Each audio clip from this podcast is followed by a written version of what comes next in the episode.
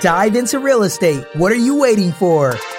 Welcome to the Dive into Real Estate Investing for Newbies podcast, where you will learn some of the newest strategies and simple techniques to get into real estate investing.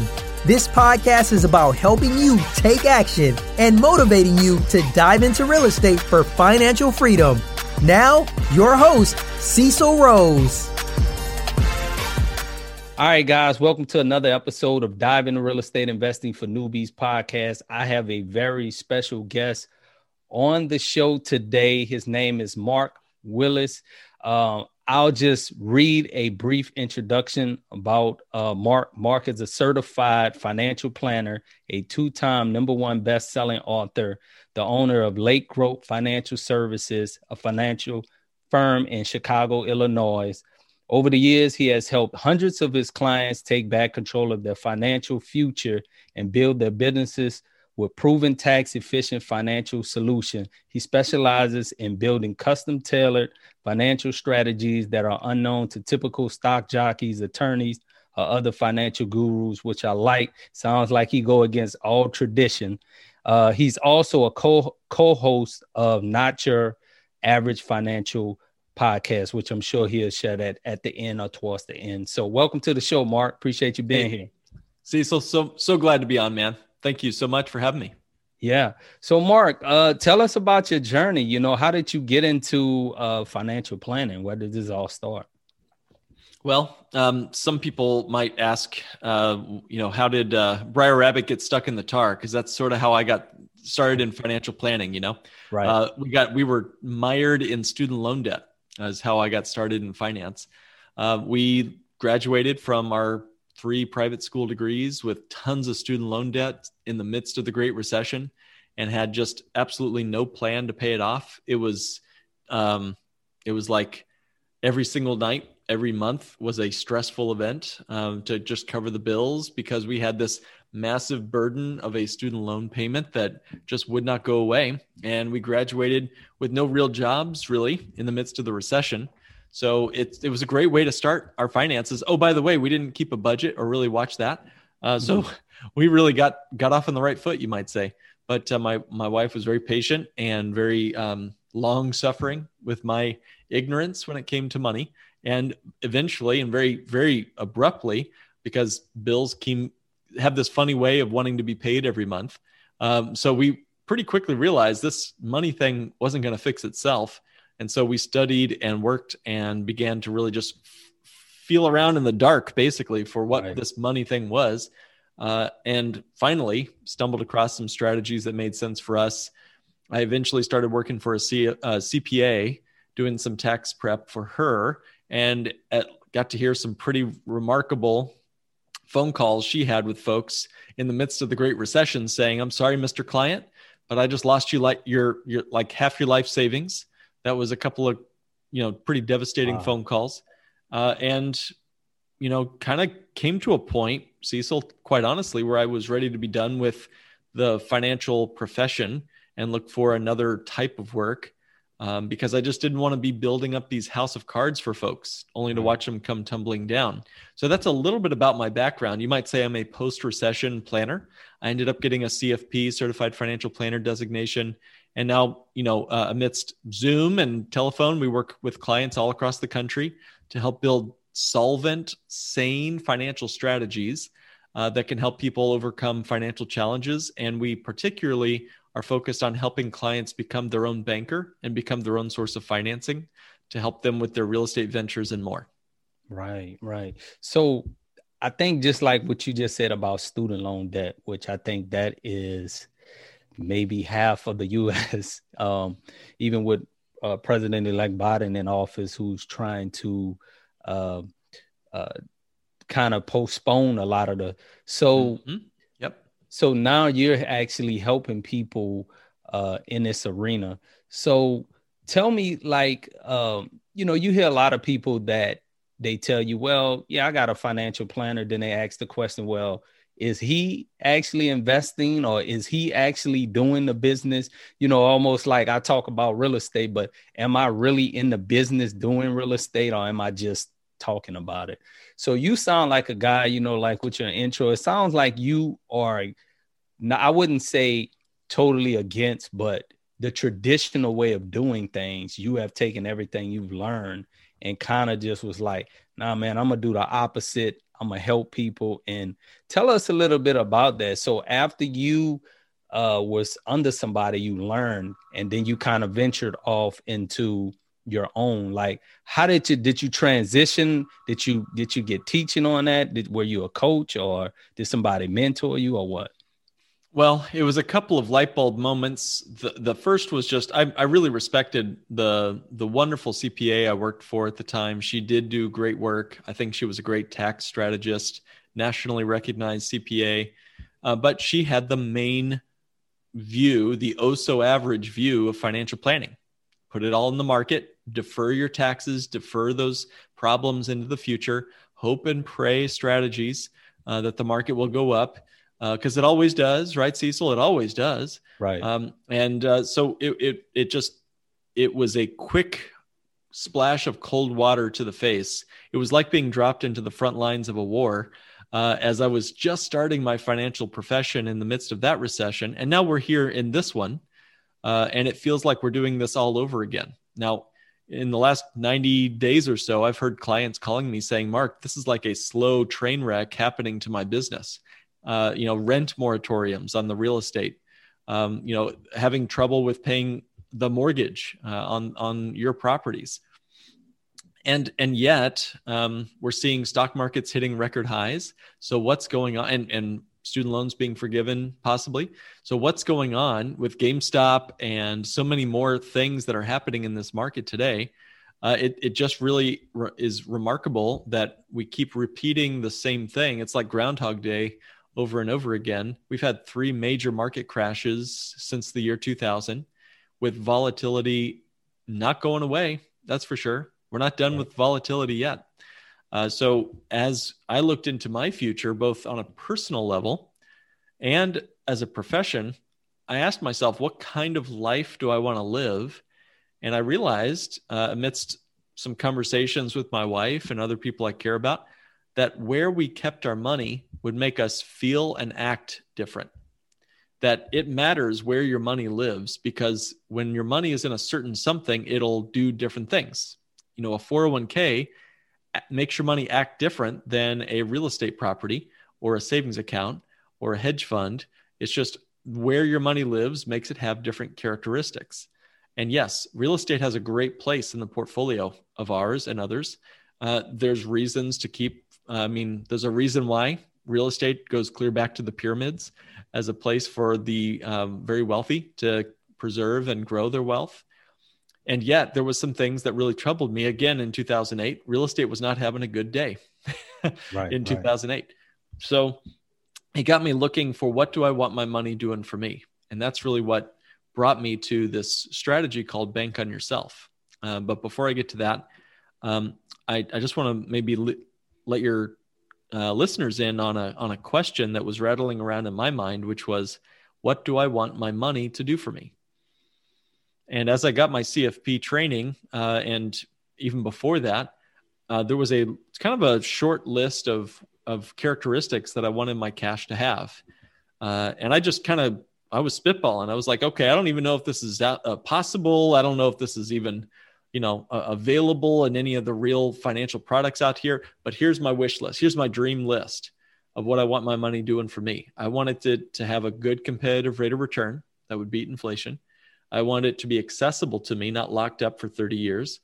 I want it to have some sort of access uh, without taxes due or penalties to get my money out. I want it to be safe from creditors and people trying to sue me and predators and such, especially if you're going to do any kind of real estate. Super important to make sure that you're not exposing your cash to lawsuits and frivolous stuff like people slipping on a banana peel outside your rental property if right, you know what i'm right. talking about. If you're in rentals if you're in real estate if you're a landlord it's a matter of when not if. So that was a big deal for me to protect that cash from that sort of nonsense. And oh we could keep going. Um, you know some sort of capacity to access the money and leverage it for more dollars. That was important to me. And you know leave money to my family income tax free where it's not getting burdened with uh, income taxes when I pass away. That was kind of my checklist. Um, any first of all, anything you'd add to that if that was your well, list? let me. Yeah, yeah, that's that's that's good. So let me ask you something because I I, I heard you um on a few or maybe wrote this. I was read or you may have spoke on it when I was listening to one of your uh you were talking about uh the 401k and you were saying how uh you know we look at things as deferred. You kind of Mhm. kind of elaborated on that. But you also say that most people only made three and a half percent Yeah. on they defer. Can you go more into that? Because that was really puzzling to me to hear Mhm. that. Yeah. Um, well, if you put if you put a dollar into the stock market in 1900, today, if it grew and you didn't touch it, you'd have a return of 9.6% averaged over that many years, 120 years. Okay, so that's where everyone gets the statistic that the stock market goes up by 10% every year. Don't you know? You could just fall off a log, fall off your horse, and make 10% in the market. You know, you'd be a fool not to invest in the market because you can do better than anywhere else. That's where we get that 10% statistic. Here's the trouble, Cecil. How many of us can put money into something and not touch it for 120 years? All All right. yeah. Right. Right. Nobody. And how many people have a 401k where you just put all of the money in at once and then don't touch it even for 40 years? All right. It's usually your dollar cost averaging, you're putting it in, deferring that 300 bucks a month from your paycheck or whatever, right? Right. Right. So, um, what kind of invest? You, you know, your listeners can ask themselves this question. I'm, I'd be curious your thoughts on this too. Are, you know, as an investor, um, are you the kind of investor, Cecil, that likes to buy low and sell high, of course. or buy that- high and sell low? Right? Which one is Oh. better?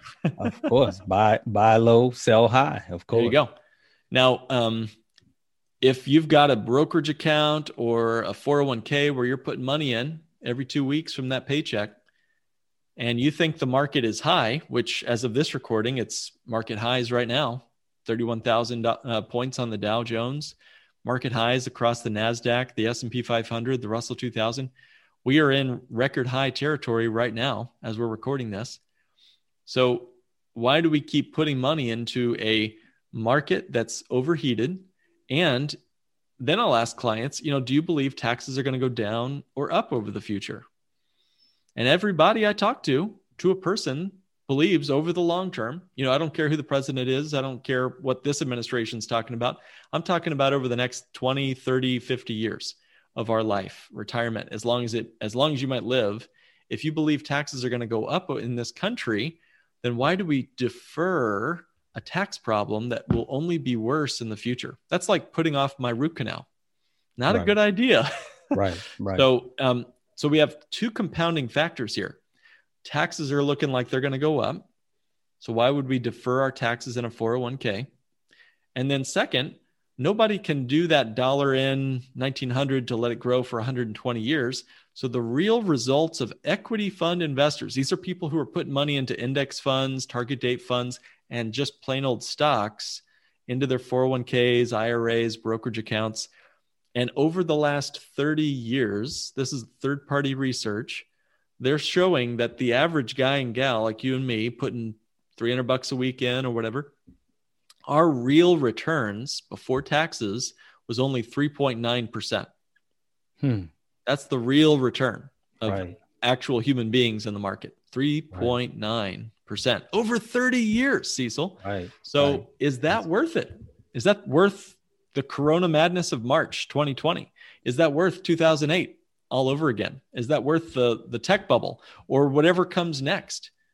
You know, because we're not done with market volatility. So I'm off my soapbox there, but that's that's why why why people why are we not hearing more about this because everybody's telling you to put it in your 401k or put it in your uh you know and put it somewhere else so what Yeah. are some vehicles you would recommend i know as uh as real estate we want to have multiple streams of income but what are some other vehicles and like you said with the the tax deferred it is deferred but it's it's only deferred eventually you're gonna have to still pay it so Yeah.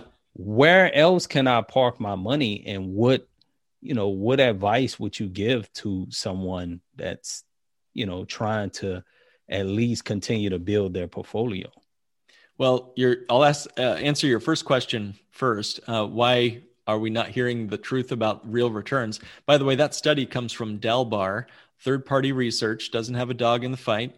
They have an annual report called the Quantitative Analysis of Investor Behavior. Every year it comes out. So look up Dalbar, D A L B A R, Google them. Um, but, uh, and they're one among many. There's another one by Morningstar that came out with similar results. But I think to answer your question, I mean, think about it this way, Cecil. If you ask a barber if you need a haircut, you can bet what his answer is going to be. Hmm. Right. Even even with a head like mine, you know, he's going to tell you to sit in that chair. So the same is true if you're ta- talking to a stock investor advisor. So somebody who's into stocks, bonds, mutual funds, and he or she gets compensated when you are fully invested. Why would they tell you to put your money anywhere else? Okay. Uh, so, and they can correctly give you a false return. So I'll give this quick answer and then I'll move on to your other question. Um, so when they tell you that you have to risk money to make money, have you ever heard that phrase? You got to yep. risk money to make money. Right. No, you don't. No, you don't. Where's that written? you have to risk your money so they can make money. And here's why the business model of any brokerage firm, investment house, 401k outfit, they get an assets under management fee. That means it's your assets under their management. All right. Mm-hmm. So that means whenever you have your money in your brokerage account and you start taking it out to put it somewhere else, they're getting a pay cut. Right. So do you, do you like pay cuts? Because I don't. Nope. So they're going to invite you, compel you, and they're probably doing it with angelic intentions. Okay. I don't think they're trying to be malicious. You know, they're just brainwashed the same way I was um, to putting money into the market as the only and solid place where you can possibly ever find financial freedom. And that's just patently false. There's nothing right. written in stone that you got to put money in the market to reach your financial goals. You know this with real estate. Right. So, to your other question, where can we put our cash? There's about 450 places you can park your money. Uh, as far as I can tell, I, I tried to keep up with it and I kind of lost count at that point. But um, you know that could be everything from annuities to savings accounts to dynastic trusts to you know REITs to you know rental properties to you know equity funds. It, it all all over the map. So again, where you keep your money makes it act different. I don't care what you call it. I care what it does. You know, I don't need to call it a putter. I just need my ball to go in that hole over there. So I just need the tool to act in the way I want it to so I can get the job done. And I think too many times we have bias around what the thing is called, and our minds shut off before we learn and investigate. Um, who was it who said, uh, it's not what Americans think they know, it's what they don't know, or it's what they know for sure that just right. ain't so. Yeah. Right. So, one of the very compelling places I've recently discovered that's become one of my favorite places to park cash and to let it do what I want it to do, what ticked all the boxes for me on my little wish list. Again, competitive growth, uh, liquid access to the money, tax free access to the cash. Uh, the tax law says I want to get the money out tax free. I can get it out tax free. Uh, be able to leave my family a legacy, be able to use it like a bank, because I believe banking has the biggest uh, leverage point in my financial life. If I wanted to do all of those things, I'd need like 13 different financial products. I'd need a trust, I need a FDIC insured bank, I need some sort of Roth IRA just to do all of this. Or I could get a modernized form of dividend paying whole life insurance with massive early cash value. Now, that's a mouthful. So we just call these policies um, bank on yourself type whole life policies. Okay. And of all things, Cecil, it lets me do everything I just listed for you. Not the old fashioned whole life, like Dave Ramsey talks about on his radio shows, but more modern, sleek whole life insurance where the factors of cash value grow from month one, day one. Uh, and it becomes sort of a really it's the hub of your financial life becomes sort of the financial management tool by which you can make your real estate purchases. You can send your kids to college. You can access the money as a tax-free income in retirement uh, so it's just a tool that allows us to make the rest of our life sane, safe, and secure, and um, liquid and available for anything your life needs. Right. So uh, you mentioned so it's not like the typical old-fashioned whole life. insurance. So it's more sleep. So there are people who have whole life insurance that probably don't know anything about this. Oh man, I bet you know the conversation we're having right now. I bet you 95% of insurance agents don't know that this exists. And for sure, 95 plus percent of financial advisors don't understand or know this this exists. It's a very unique type of dividend paying whole life insurance. There's a lot of other kinds of life insurance. Everybody knows about term insurance. That's just kind of like renting, you know. So this is right. just a little bit different than that. Right, right. So for whole life, um, does the interest accrued over time depending on how much you put in there, or is it uh, you kind of just can you control it depending on how you want it to work for you? I'll give you, um, in as short a time as I can, I'll try to give you the four key basics to this strategy. And I've, I've um, figured out that it can even be a nice, because I grew up in church and there was always those nice acronyms. The preacher would always give out these nice little, uh, you know, mnemonics or whatever. So it's TGIF. Are you ready? Uh, the first one is uh, it's tax free access to the cash. Now, I love that. Yeah, it's like a Roth IRA without any government restrictions. And under current law, you can get access to both principles, principal, and if we do it right, we can get access to the gains in the policy with no taxes due. So that's T. Okay. Second, G. Gains are both, you know, guaranteed and locked in. So that means every year you're going to see your net worth appreciate inside this contract on a guaranteed basis. It's not my guarantee, it's the guarantee of the insurance company that's been around for 100 plus years paying out those guarantees. That's pretty cool. Hmm. But what I like about it too is what I earned last year is locked in this year. Now, everybody loved how GameStop went up. You guys heard about GameStop, right? Cecil, you heard about GameStop right, in right, the news. Right. Went up by like a thousand percent. Well, guess what? It dropped by a thousand percent. that quick. Yeah, two weeks. Yeah. So, you know, you can gain and lose a lot on paper. And it doesn't matter what your house is worth, your rentals are worth, or your GameStop is worth on paper. What matters is what somebody's willing to pay you for it. You know, right. you, you're a master at the short sale. It's what you come to closing with that really counts, right? right. Um, so, so it's all about the guarantees that are locked in. Every year I get some money, it's locked in and guaranteed for the rest of my life, including dividends. Once those are received, those are mine. Can't take them away from me. It's not like Tesla stock that goes up and then down just because Elon smoked something on a podcast. All right. right. So um, that's the that's the second piece is it's guaranteed and locked in every single year. Third piece, it is life insurance. At the end of the day, this is a life insurance contract. So I stands for insurance. And that means I'm going to leave my family more than I could ever save for them in this policy. If I put a dollar into my savings account and die tonight, my family's getting one dollar. Hopefully, hmm. a lot more than that, but you get my picture. Right, right. If I put a dollar into my life insurance policy today and die tonight, my family's getting, you know, depending on your age, it might be seven dollars, fourteen dollars. You know, it just comes down to your age and health. But that's more than I could ever save for them. So that's an incredible gift for my family. Uh, finally, lastly, but maybe most profoundly, financing.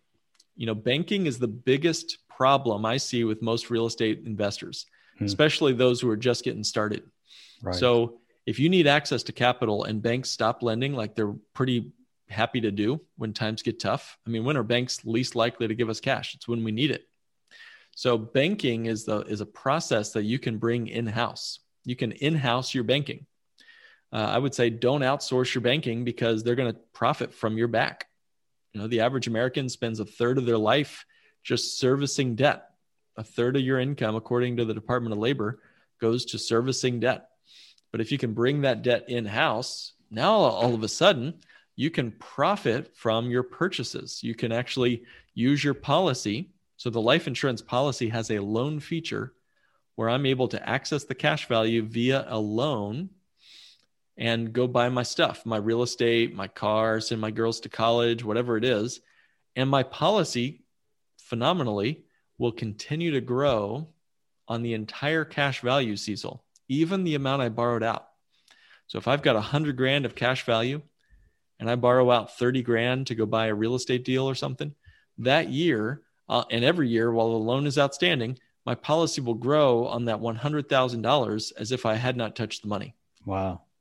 Man, this is almost better than 401k, all these other products you don't even hear about. I had one guy telling me about a, a, a qualified retirement plan. Um, mm-hmm. This was years ago. and I wind up signing. I wind up signing for that, but I it was me. I didn't keep keep up with it, but um, you know, it's it, it, these products you you just don't know about them. You know, um, mm-hmm. um, because I've always been told, well, just get term. Should you get term and whole life, or have both, or just have whole life? You know, which one is is good? You know. I, I mean, that's going to be every person's situation. I, I just got off the phone with someone who's doing a whole life policy and a term policy because that's what he could afford. And he wants to make sure his family has enough coverage if he passes. And he's not quite ready to get a, a whole life policy big enough to do all that. So when you're doing term insurance, it's like renting. So you want to pay as little as possible for your term insurance policy. When you rent, you don't want to throw extra money. Nobody um, has velocity banking on their rent when they're when they're renting an right. apartment. They're not they're not trying to overpay their rent, right? right. Nobody overpays their rent. But when you own a, pl- a property, when you're the owner, overpaying on your house can oftentimes be a fun strategy to build up more wealth and more equity in your home. Right. Uh, so it's just like that with whole life insurance. When you overfund your policy, you're encouraged to pack a lot of money in there. But there's great reasons to have term insurance. You know, I don't see it as a there's no right or wrong there. Comes down to individual circumstance.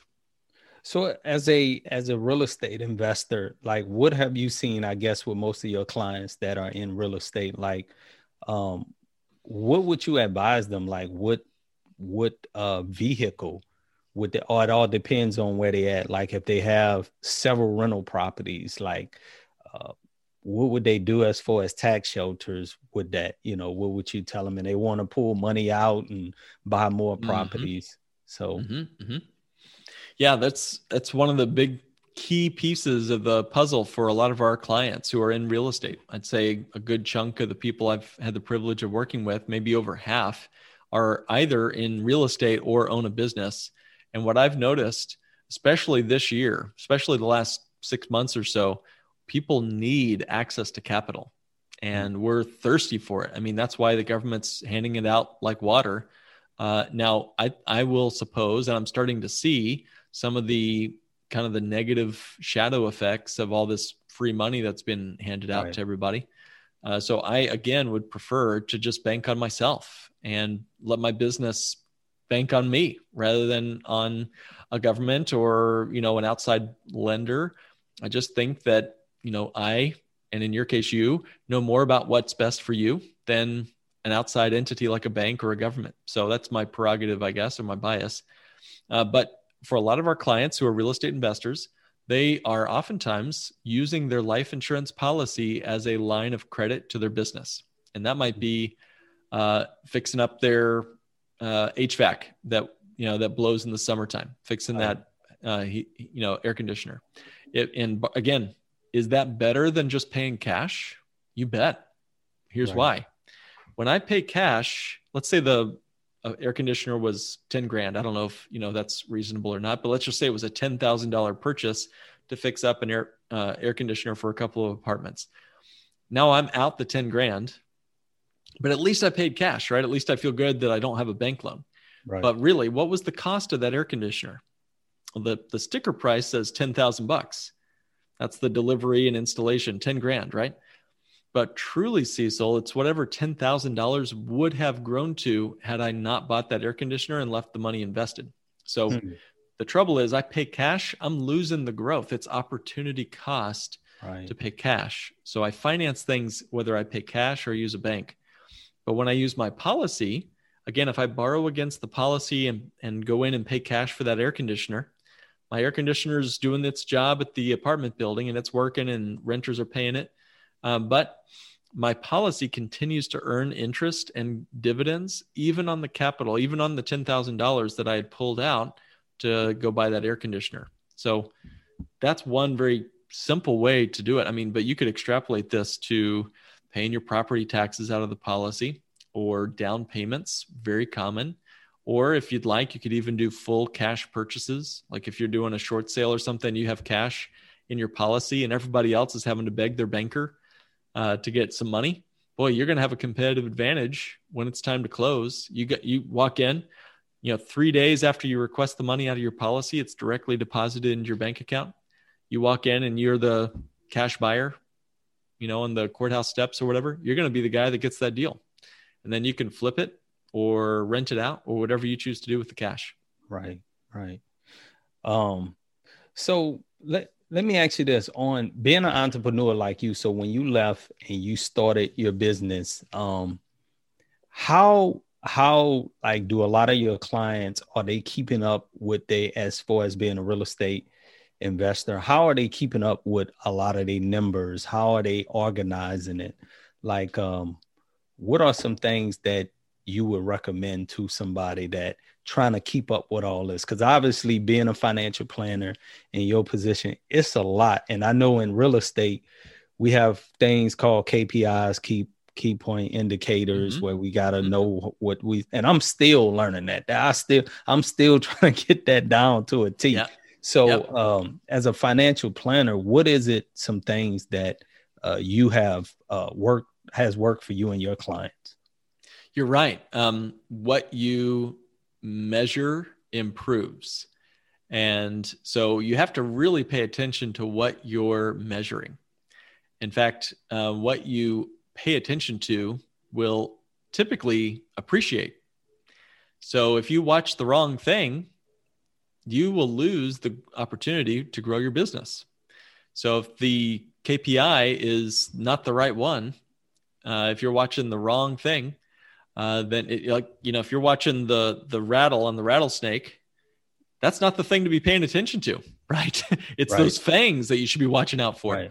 so it's all about what you're paying attention to that really matters so to answer your question just in general again you want a you want a place for your money to live you want some sort of reserve a lot of people use a system and a philosophy where you're able to automatically and non-emotionally wash the profits into your system.